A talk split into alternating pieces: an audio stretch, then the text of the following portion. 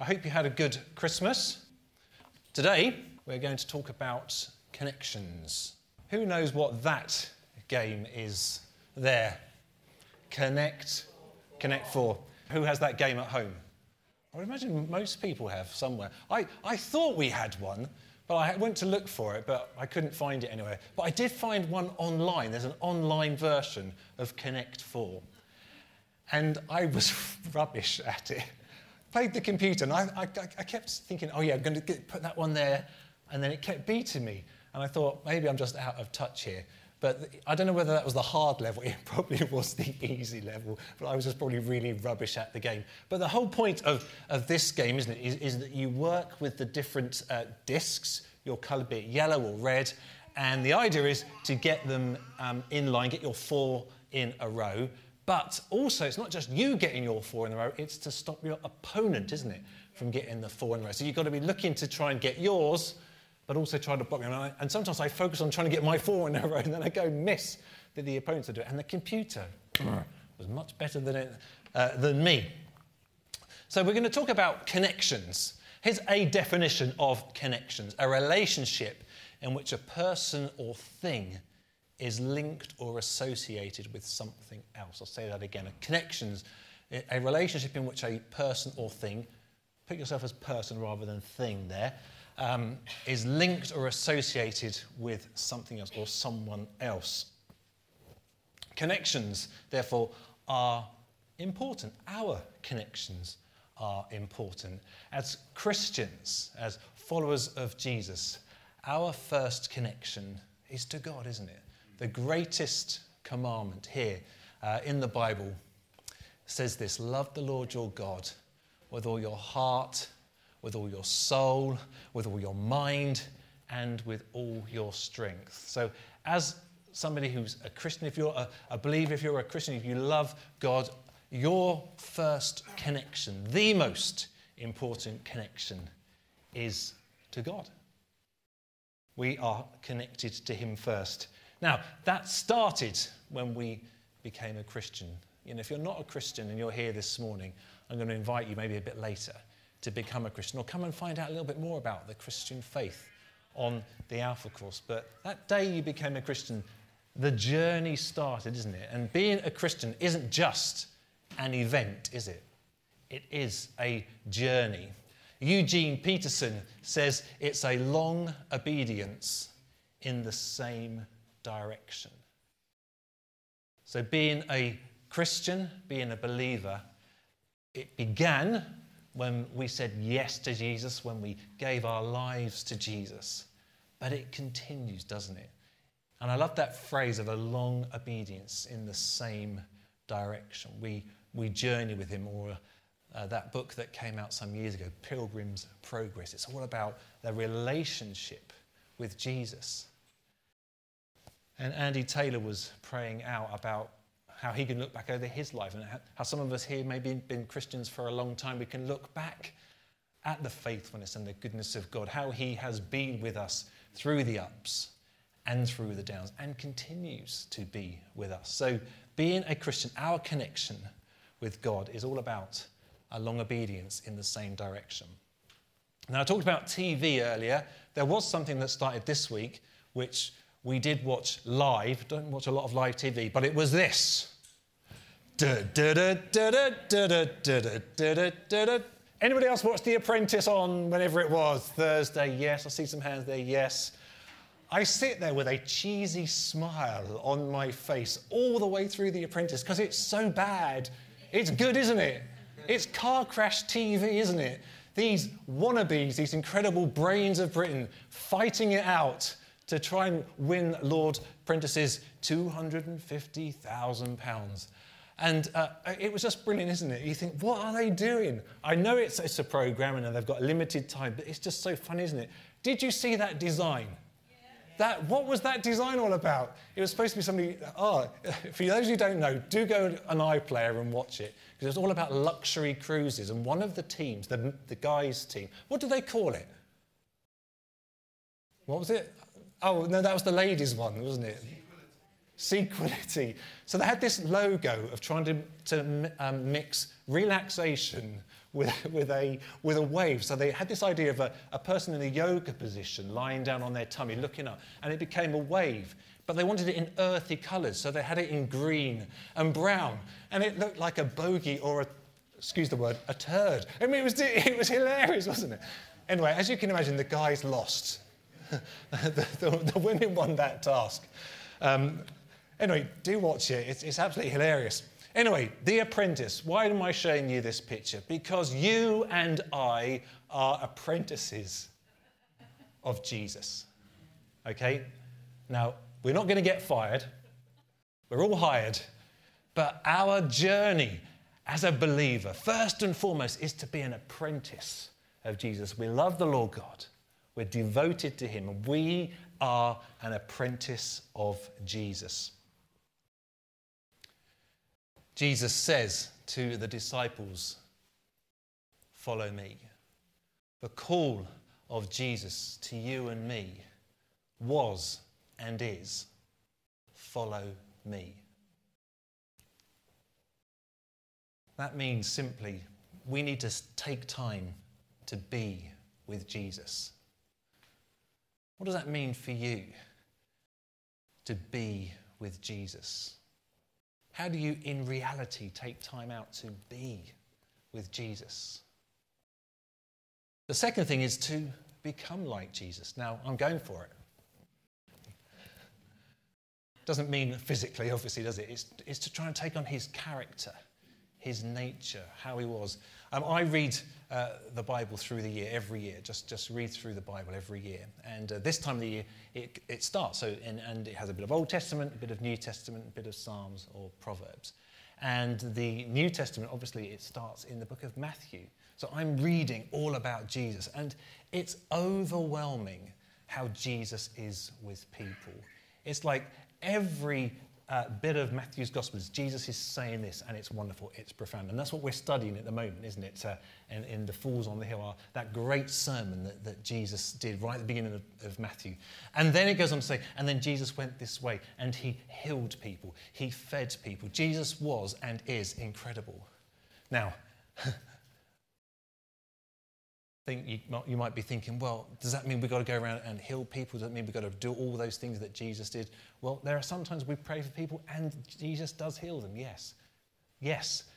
I think it's more of a collective thing, isn't it? About us as God's people doing the things that Jesus did. So we are we spend time with Jesus, we become like Jesus and do what Jesus did. How did he treat people? Do you remember years ago the What Would Jesus Do? WWJD bands came out which people wore.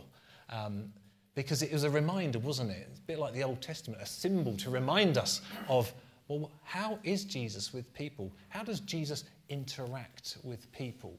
How therefore do I interact with people? So, as, a, as an apprentice of Jesus, as a follower, as a disciple, be with Jesus become like Jesus, do what Jesus did.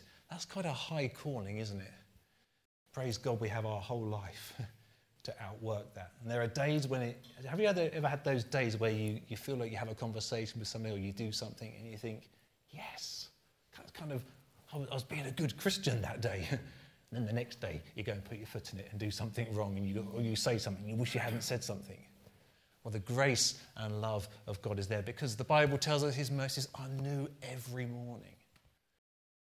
So, our call first, our first connection is to God. And I wonder how do you spend time with God? How do you devote yourself to Him? Maybe it's through reading the Bible. I hope it is through reading the Bible. There's so many translations out there, there's so many aids to help. Let me encourage you read a bit of the Bible every day. Even if it's just a little bit, read a little bit every day. Pray over it. Get into uh, the Bible. Pray every day. Now, I'm not suggesting at all that it's a long prayer. Maybe it's just saying the Lord's Prayer and thinking about those words. But pray every day.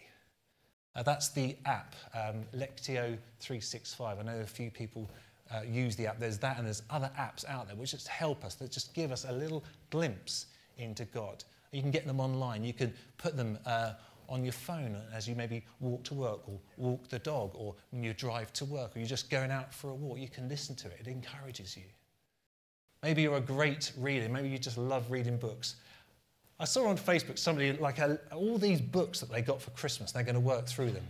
I, said, I thought to myself, yeah, that would be a nightmare for me to get that many books. I mean, that'd be a lifetime of reading. I'm a magazine kind of guy. Um, but people love reading books. Fantastic. If that's your thing, if that floats your boat, read books about God. Read them. Encourage yourself. Or maybe you're a, a podcast kind of person. Maybe you like to listen to preaching that encourages you. There's some brilliant preaching out there. There's also some not brilliant preaching out there, let's be honest. So be savvy. But if that encourages you to meditate and to think about God, well, do that. What about worship music. Again, there's some brilliant songs out there that you can, you can create your Spotify playlist of worship songs and you can be walking along praising God. We're great to be here live doing it uh, with a band. But there's just a few ways which might help you in your relationship with God. So the question is how is your connection with God? Be honest with yourself. I'm not asking you to confess anything here. But why don't you just sort of over the next week just ask yourself the question well, how am I doing? Is, it, is, is there reality to that connection? And then the next thing, I guess, is well, what can you do about it? Maybe you can take a little step in a certain direction. Maybe you can do something for the first time. Maybe you can read something or listen to something. So that's our first and foremost connection. Now, this image here is what some people use to describe God. It's God the Father, God the Son, God the Holy Spirit. I've also been reading Genesis, because I said as I read the Bible um, throughout the year, and this verse is an amazing verse, isn't it? In the creation account, God says, Let us make mankind in our image, in our likeness. So as I look out at you this morning, you are made in the image of God. Let that sink in. Isn't that incredible to think that as women and as men, we are made in God's image? God does not say that about anything else in his creation.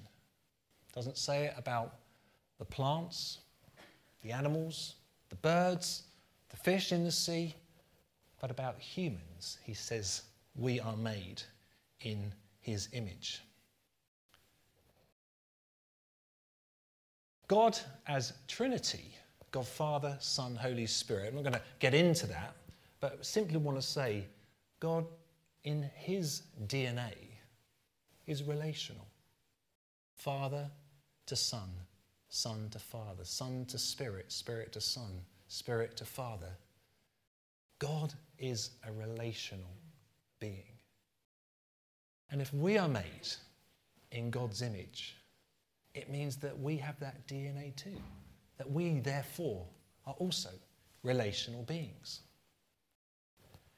Genesis goes on to say, the Lord God said, It is not good for the man to be alone.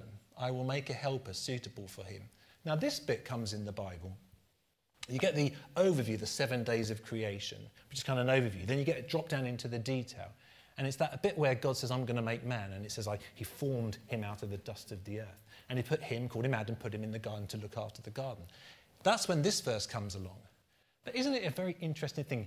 Here in this beautiful Garden of Eden, Adam's got work to do. That's good. Work is good. Name the animals, care for the ground. But then God says, it's not good for man to be alone. God says that. The implication being, it's not good for us to be alone. It's not good for us to do life on our own. And it was out of that then um, Eve was made. And uh, please don't think that I will make a suitable helper for him as a lower class person, because that word there about a helper is used of the Holy Spirit as well. It's the same word in the Old Testament. So there's a partnership of man and woman, both made in the image of God. My point is this we are designed to be relational. It's in our DNA, in our, in our godly DNA, and it's not good to be alone. And I think what lockdown has showed us over the last sort of year, 18 months, that when we're on our own, it doesn't do our mental health any good. I don't know about you, but sometimes, I don't know whether it's the cheese, the coffee, or the wine, but in the small hours of the night, and I'm at the stage now where I have to get up and go to the loo, if there's something on my mind, it always seems worse at night. Do you know what I mean? It plays on your mind. And it's because everything starts kind of, it feels like it's like almost attacking. But it's like when you're on your own, things seem worse. When you get up and talk, and maybe if, you know, if you're married, you can share it with your husband or your wife, or if you just call a friend and say, This is really on my mind, it kind of eases things, doesn't it? Because we're not designed to do life on our own. That's not what God ever intended. Sometimes I feel like God's enemy, Satan, the devil, whatever you want to call him, who's there in the scriptures, wants to isolate us and start feeding in lies. And we start believing it. But it's not good to be alone.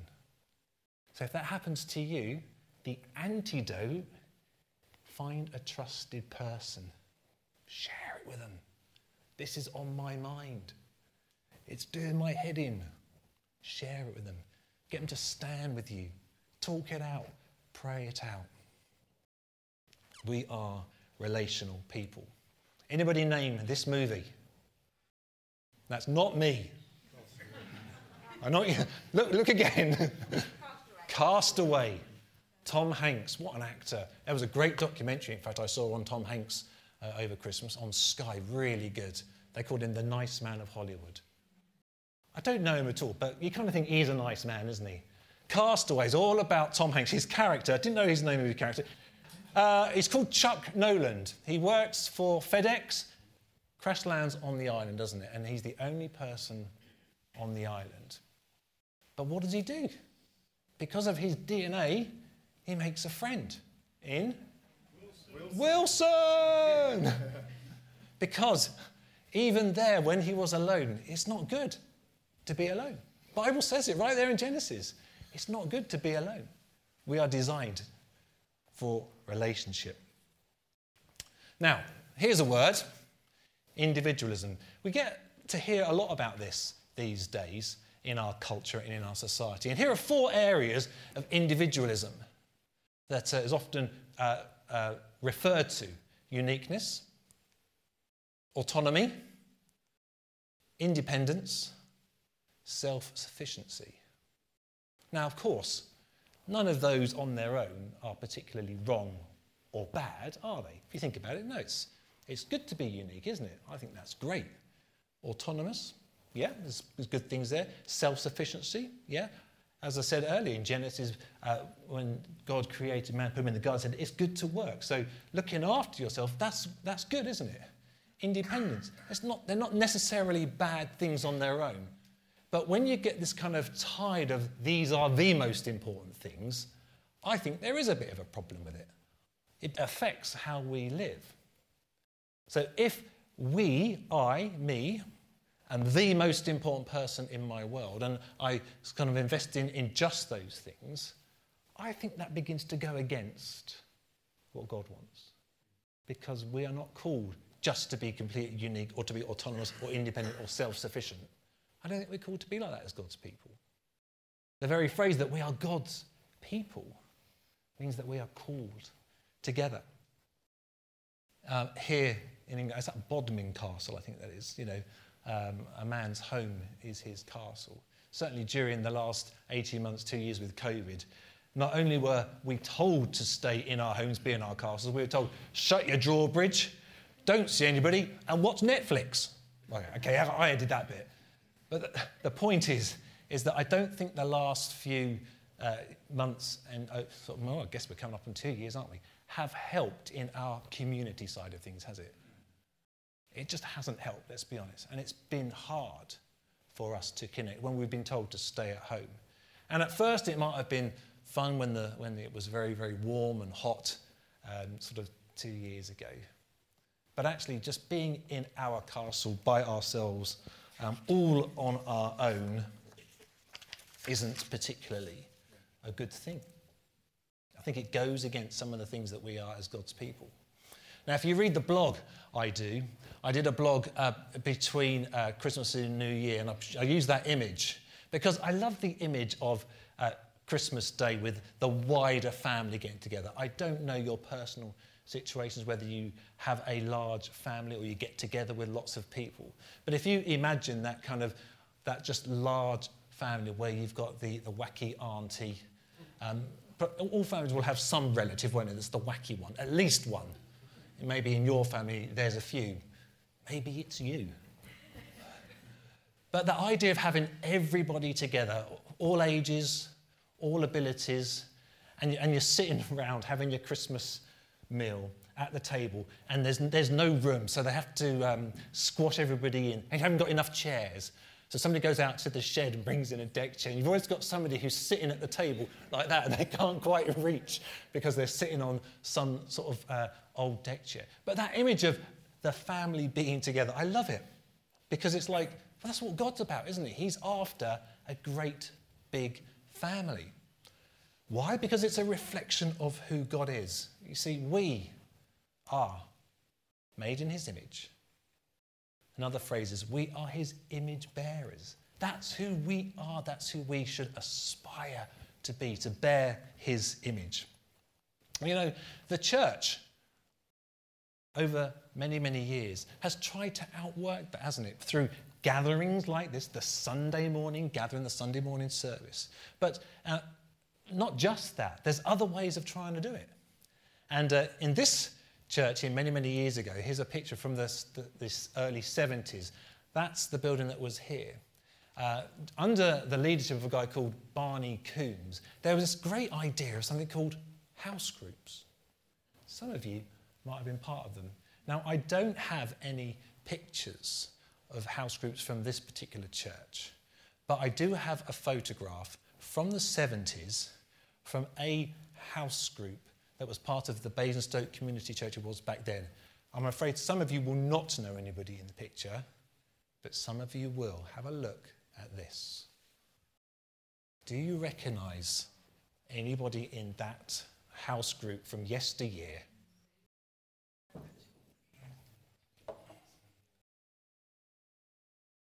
Now, I, I mean, apologies for those who, who won't know, I'm being a bit retro here, but let me point out somebody who you will probably know. Here, look, that lady there, that's Sue Phillips. So, uh, and then uh, that's Sarah, her sister Liz. Now, this guy here, Dave Church. Um, and then here, I think that there is Andy Windsor's wife. Is that right? There she is. I'll point her out again. Look, here she is. Look. Look, that's who Andy married. So this would be a house group in Frithmead Close, near where I live. Do you remember that, Bethan? Your parents weren't quite, well, they did that. Oh, oh, yes, okay. But I just, I just love that, that old image there of this thing. Because house groups, when they started, were like kind of, they were the buzzing thing to do. Everybody was part of them. And this is how it worked back in the days. You had Tuesday nights and Thursday nights. Those who went to groups on Tuesdays, the, um, everybody went. And they, if you had children, the Thursday people would, I think, would babysit for the Tuesday people. I think that's how it worked. And it was a high take. I remember my mum and dad, they led a, a house group and it was buzzing. Loads of people went to it. It was like, it was like you've got to be in a house group because God was doing something uh, in the house groups. I remember a bit later on when I was part of the church here, we, we tried different variations of house groups. We had relational groups, we tried geographical groups, we tried leader based groups, we had interest groups. We've tried to do groups over the years because we think they're important, because they are part of our DNA. I was in a group led by Graham and Caroline Richards. And it was a brilliant group, absolutely brilliant group. It was mixed ages, mixed abilities. Um, there was people who were married, there were people who were single. We would get together, we would look at the Bible, we would worship together, we would do life together. Our, our sort of lowest common denominator, or the thing that underneath it all, was our love for Jesus.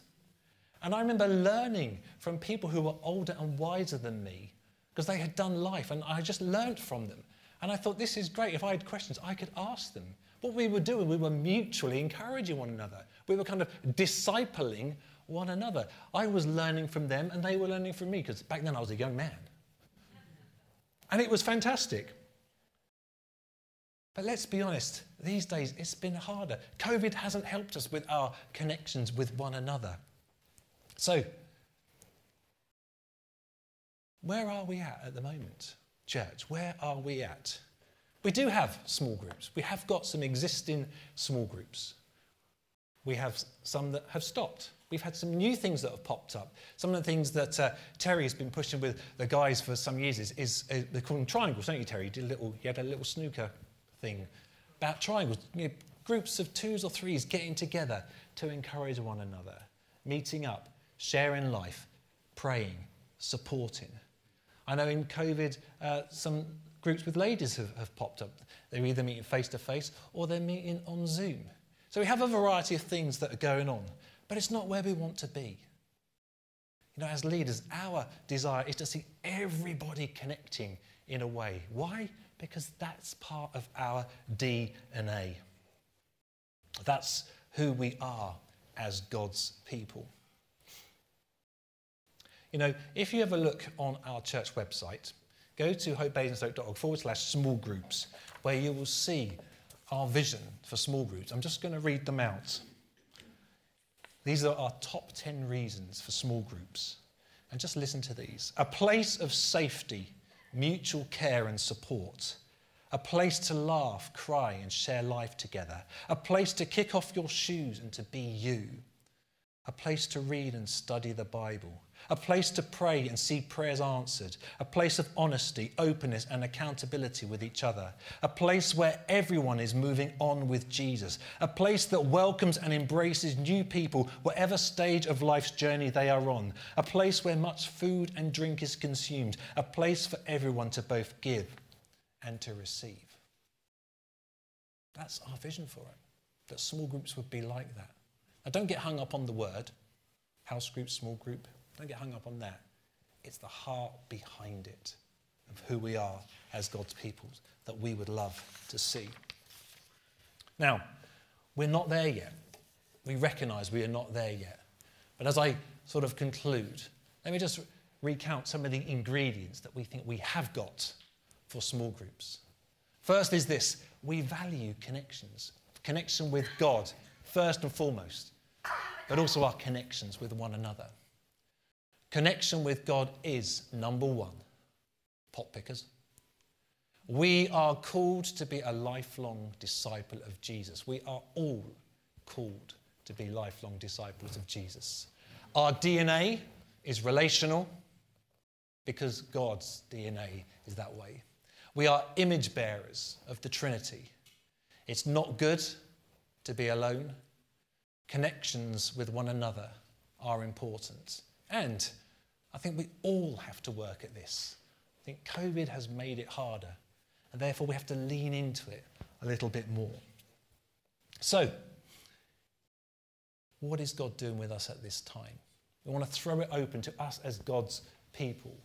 Maybe God's stirring something in you about this idea of connecting with one another. Maybe there's a new thing that God has in store for us. We would love you to think about it and to pray about it. Maybe come and just share your thoughts and ideas. Maybe you feel like you want to start something, you want to do something. Well, let's talk about it. Let's see what shape is for now and for the future. Let me close with a prayer. Father, thank you that you are a relational God. And we are made in your image, and you want us to express that through connections with one another. Thank you for the history of what has gone on eh, across this church and in the community church before us. But we recognize we're at this kind of new phase of saying, we're not quite sure what it looks like, but we believe in the values and have a grand vision for it. So I pray you would speak to us as your people, as this church community Maybe you want us to do something a bit different to what we've done. May we be open to that. Maybe even in this next week, you want us to make some new connections with people in this church community, in this church family. Pray we would be obedient to what you're telling us to do. And who knows quite how 2022 is going to pan out, but Lord, I pray that you would help us to reconnect with one another, that we would see the value and the purpose in that. And you'd give us a grand vision for it, a big vision for it, that's not just for us, but is also for the sake of the world, for those who don't know you. Pray that in your name. Amen.